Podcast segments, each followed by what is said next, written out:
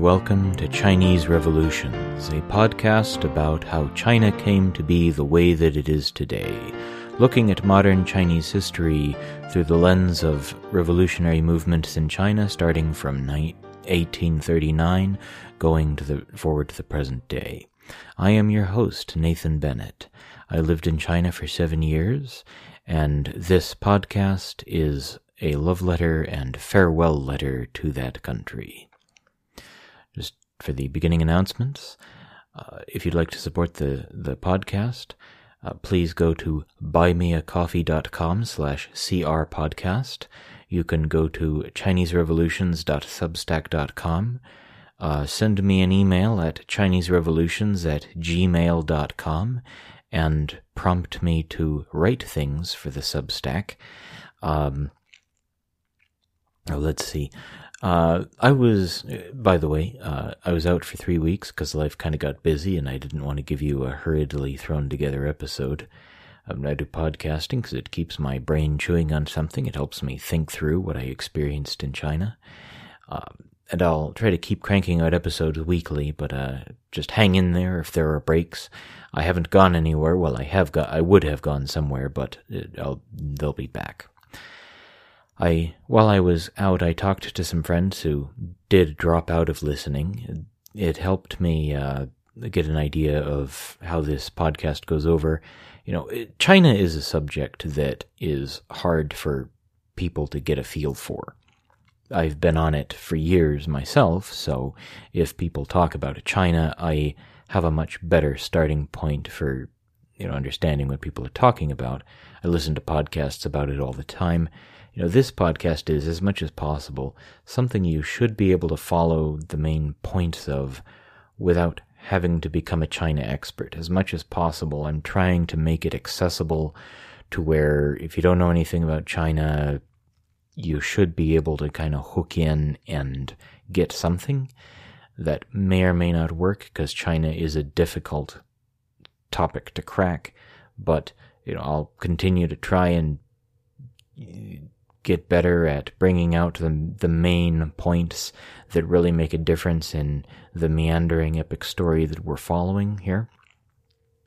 So that's just uh, some of where I've been lately, and so here we go, back with the episodes. Last episode, we looked at the you know, odds that Zeng Guofan, the general, was working against. He was having to take his soldiers from Hunan province, deep in the interior of China, outside Hunan for an emperor they may or may not have cared for. The Taiping rebel armies were much, much larger. So if Zeng Guofan was going to win, he would have to do so by skill and strategy. He was also diplomatically picking and choosing which orders from the emperor that he'd obey. Because the thing is, is you can get a lot of orders, but if you want to fulfill, you you you have to. It's like you go to your boss and say, "So which one of these do you want me to do? Like, do you want me to preserve the dynasty? Do you want me to win the war? Or do you want me to go everywhere that you think of to tell me to go? Well, uh, today we're going to go back into Zeng Guofan's situation as he moves toward the siege of Anqing. Uh, some of where we're about to go, uh, the book we're following, uh, I'll give you the title in just a moment. Uh, the book we're following is about to jump to the situation with foreign intervention. It's about to jump over to the Taiping, their their leaders, and some of the changes that are going to happen in the Taiping ideology. How Hong Rengan, the guy who spent a lot more time with European missionaries and foreigners in Hong Kong, how he's going to exert an influence on the movement. But for today's episode, we're going to finish up with Zeng Guofan. So we're, we're following the book Autumn in the Heavenly Kingdom, China, the West, and the Epic Story of the Taiping Civil War by Stephen R. Platt. Um, so something Zeng Guofan is dealing with right now. Outside authorities want to divert the forces he's raised to other theaters of operation. They wanted to reallocate his troop numbers for use elsewhere. But you know, imagine the motivation behind different kinds of fighters in different situations. Like, so in one case, all the local men, young, old, healthy, sick, going to incredible efforts to drive the enemy out of their town, their county, their state. On the other side, carefully selected, you know, tested, only the winners selected, drilled, disciplined, trained, a corps of professional soldiers prepared to go anywhere at all that their commanders order them to go. You know, this, this other group is much smaller. The human element in military campaigns is often the deciding factor.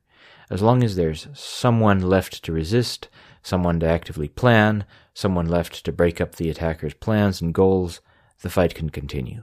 People fighting for home, for the defense, they have incredible direct line to why they're fighting, motivation to fight.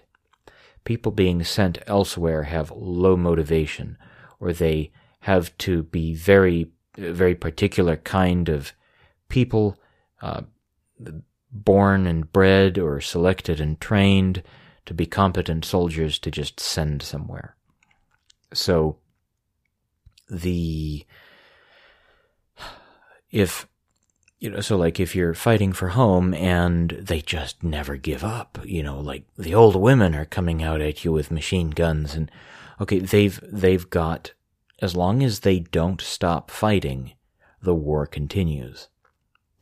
Uh like they they they have motivation that there's like the magic thing is there for them. It's like, yeah, that's that's that's know old Mrs. Grundy's front garden that you drove your tank through, and she's really really pissed off about losing her prize roses.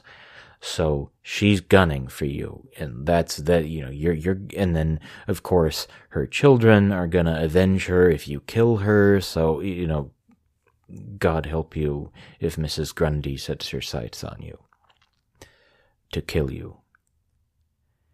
Uh, the uh, so Zeng Guofan, uh, he's carefully preserving the human element in what makes his soldiers at all useful.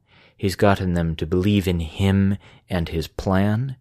He's gotten them to go outside Hunan, understanding that defeating the Taiping is the way to protect their home province. As we talked about in the last episode, Zeng Guofan is having to drive his forces to win by strategy and not by superior numbers. This will that that's going to require preserving and boosting morale. That means continued victories or the continued sense that they can win, that their endurance is going toward something. Like if you're ever if you ever remember a time you've been between jobs, well, it's like you don't know how close you're getting to getting a good job. You don't know when it's going to be over. So it can be terribly demotivating.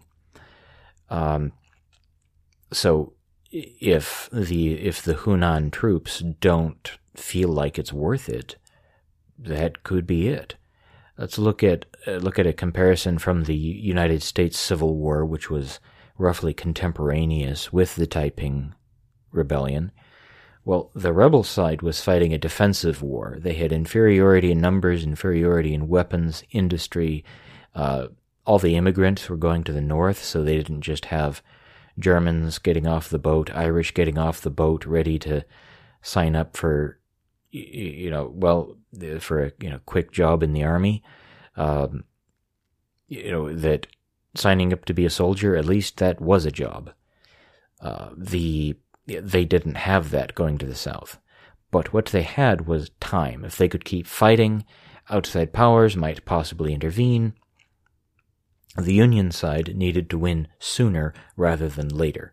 In the American political system, the president changes every four to eight years, and so if the nation doesn't believe in the war, it might end. It that might be it.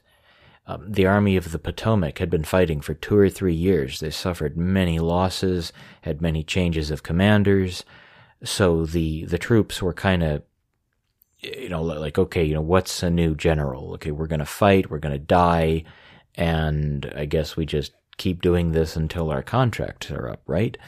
Well, that started to change when Ulysses S. Grant got to be in charge of the Army of the Potomac. That st- he kept the army engaged with rebel forces rather than back away to regroup. He kept closing with Lee and didn't Lee back away to, didn't let Lee back away to regroup as General Lee, commander of the Army of Northern Virginia for the rebel side. Um, though the and I know Grant was the commander I, I believe he was the overall commander of Union forces, not the not directly over the Army of the Potomac. George Meade stayed in that role after Gettysburg. Anyway, um, just if any Civil War buffs are listening in, yeah, I am aware of some of the finer details. Okay, so the, the, the Union side continued to take heavy losses, but the troops could see that Grant had a plan. He had the will to win. He could get them to keep buying into the fight, that they were staying in the fight, that they weren't just getting beaten and backing off. If they got beaten, they kept moving around, they kept pressing on to keep Lee from being able to back away and regroup and beat him again. So the that he had the he was keeping them he was giving them something to believe in, that he didn't lose confidence in their ability to fight. He didn't lose confidence in what they were doing on the battlefield, that even if many more of them died, they knew that they were working toward victory. So, uh, and then, and a big point to keep in mind in you know, broader history History is determined by small numbers of people cranking away at whatever it is they're supposed to be doing. So Zeng Guofan is pursuing the strategy to work his way up the Yangtze River to cut off the Taiping ability to move up and down the river and to ultimately besiege and take the the city of Nanjing and to end the Taiping rebellion by killing its leaders. And so he got his troops to believe in this, this strategy, this goal to, to keep taking cities, to, to keep taking fortified cities up the Yangtze River, well, down really, going towards the coast. That he got, that if they were doing this, this would keep the Taiping from being able to go further into central China and to ravage their home province of Hunan. Well, in the American Civil War, it was relatively straightforward to go to the enemy capital, and so a lot of fighting happened between Washington, D.C. and Richmond, Virginia. They, just kept going back and forth there.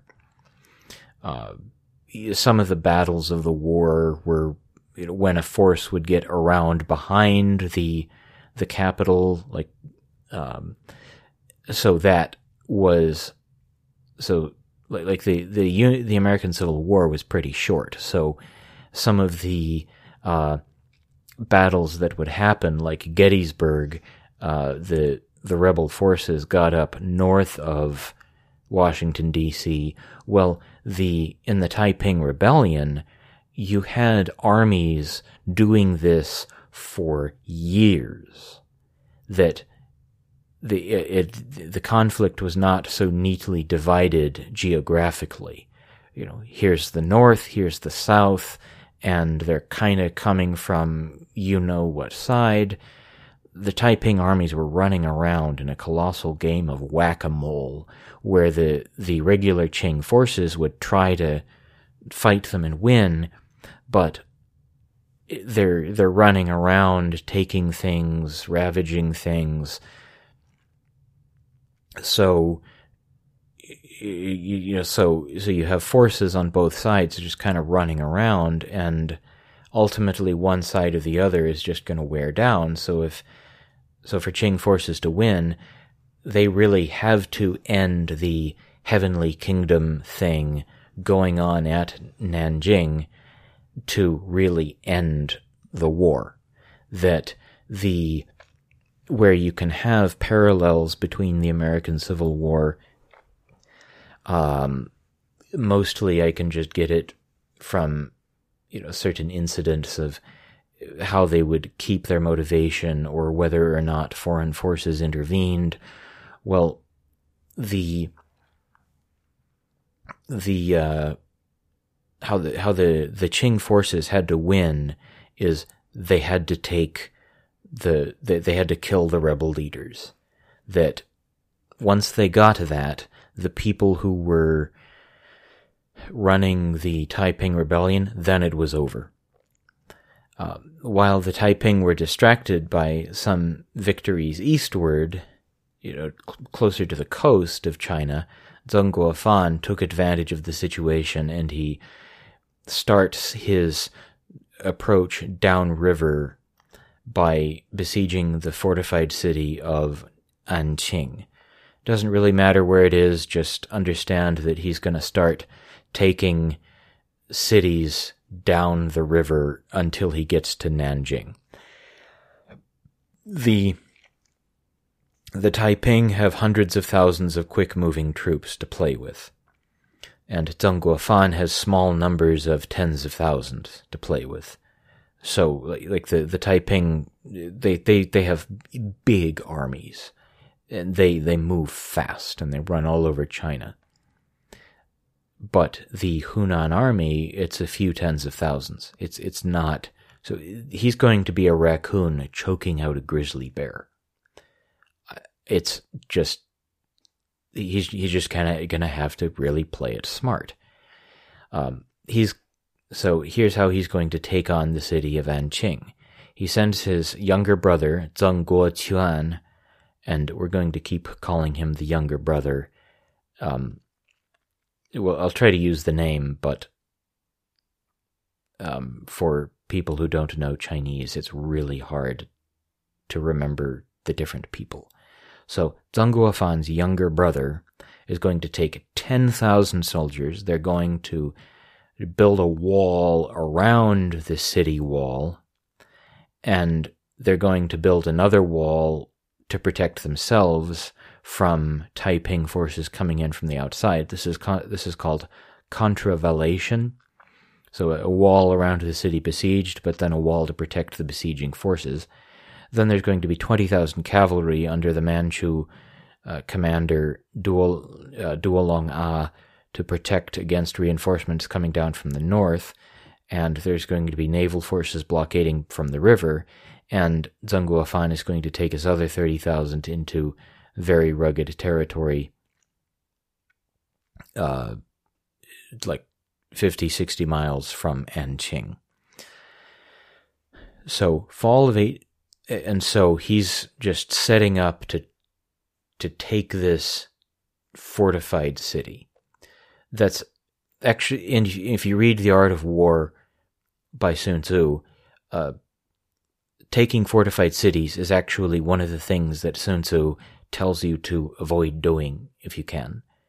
But this is what he has to do, that what, what Zeng Guofan has to do to get control of the river so he can besiege and choke out the Taiping rebels in their capital of Nanjing. So the where the Taiping rebels could just move really fast and strike hard um, while they were starting out, Zeng Guofan needed to make absolutely sure that the rebels couldn't keep moving. That that's one of the tricky things with putting down an insurgency you have to really, really make sure that you are absolutely wiping out the the other side. there's no, oh well, okay, I, I guess we lost. Um, I guess that's the game. No, if if you're a rebel and you want to keep fighting, you have to keep pushing on. We're going to see this later in the Chinese Civil War that the communists they win because they never give up. The nationalists lose because they weren't allowed by circumstances and by their foreign supporters to go the whole way and to wipe out the communists. So, so Zeng Guofan here is going to win because he completely wipes out the bad guys. So here's uh, some of the difficulties he's going to be facing. Okay, fall 1860, war with Britain and France, and the the emperor orders Zeng Guofan. This is the Second Opium War. The emperor orders Zeng to uh, send one of his best field commanders north with 3,000 men. Well, uh, we know what Zeng's going to do. He's going to ignore that order. He figures they'd be useless when they got to Beijing. Uh, he figures that the present defenses of Beijing would cover the need, and he's he's wagering everything on the siege of Anqing, and he's holding the Taiping back at that line. The upper reaches of the Yangtze were not protected. He didn't have lots and lots of troops to just spend on uh, on building, you know, secondary and tertiary lines of defense. He's putting it all on. You know, he's putting it all on this siege, and he'd be risking the Hunan troops thinking that he wasn't doing his bit to protect Hunan. That you know, it's like okay, so we we go in and we fight, we die for this plan of yours. So like like what are you doing? Uh, you know, getting unfocused. You know, so so like Grant, like General Grant, continuing to engage Lee. Zeng Guofan is sticking to the fight with the Taiping right where he's the one making the moves that the enemy has to respond to. That he's the one making the plans, the enemy has to respond to him. So Zeng Guofan wrote to the emperor for clarification, getting himself another month. He asked the you know, like like asking some. I it it seems from what I read that Guofan asked a question as though something that was clear wasn't in fact clear. Uh, but it, it took two weeks for the message to get to the capital. It took two weeks for the message to get back, so that gives him another month uh, if everything's going really fast. He didn't directly say no, but he muddled things a bit. And I, I think the original message did was a pretty straightforward order. So this is Zeng Guofan doing his bureaucratic because at heart he was a Confucian bureaucrat.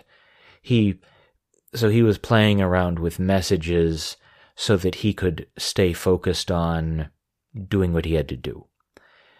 Uh, but Zeng Guofan was by no means confident in feeling like he's totally in charge of the situation, but he felt that his strategy was gonna work. That if something was gonna work, it was gonna be something like what he was doing. He had to stay on task and not restart somewhere else, that if he gave up, that it was all gonna go for nothing.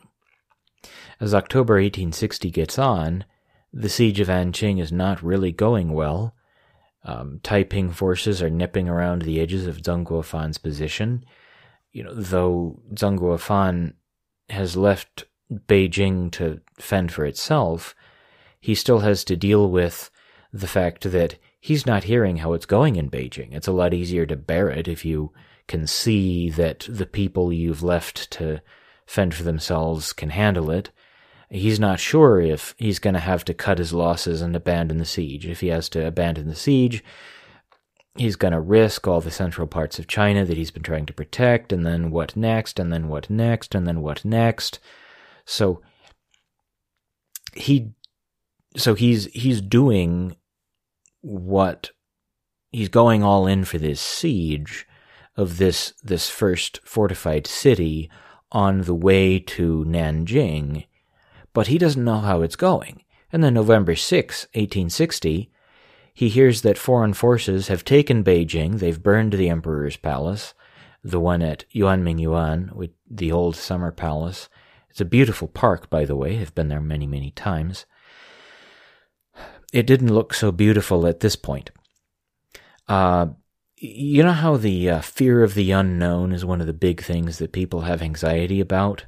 Well, Zeng Guofan is dealing with that in several directions. He doesn't know if the Beijing imperial regime is still there, if it's still in power. He doesn't know if the siege of Anqing is going to work, if his efforts against the Taiping don't work, what else is going to happen. Well, again, history often depends on single men or women not giving up.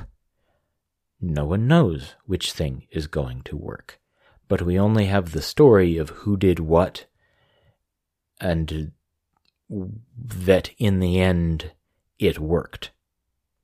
Yeah, we have the story of what worked, but it wasn't guaranteed at the time. Right here, we're dealing with one commander who took the elements of traditional Chinese society he had to work with, and he went somewhere with it. So, like one of the things that, one of the things that as I learn more about Chinese revolutions, it's amazing to see how traditional Chinese ways of doing things continue even today in the modern, uh, you know, like the government of Taiwan or the government of the People's Republic of China. All the stuff in all of the ancient Chinese ways of doing things, they still make a difference today. So maybe I'll be able to find something I could pull out in that respect when we get to people like Chiang Kai shek and Mao Zedong. But you know this this revolution it, it's it's not just some sort of moribund old Chi- ancient Chinese empire that's that's on its way out. No, there was there were active leaders try, taking what they had to work with, fighting to preserve what was going on right there, right then.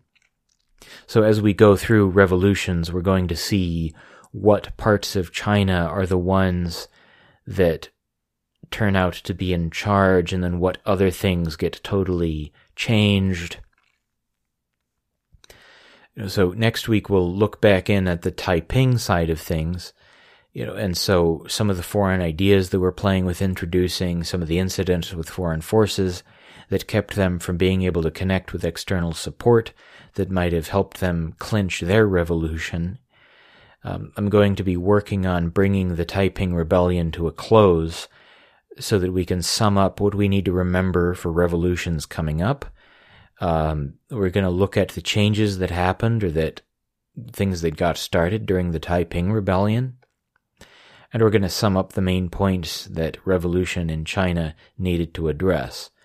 You know, as because as we get closer to modern Chinese politics, you know, it's things like restoring and preserving Chinese sovereignty that it's going to be why the government of China does a lot of what it does, and you know, up to even up to today.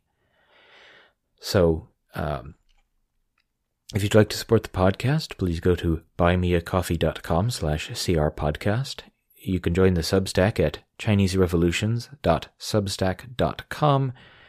Please send me an email, chineserevolutions at gmail.com. I'd love to hear from you, see what you think.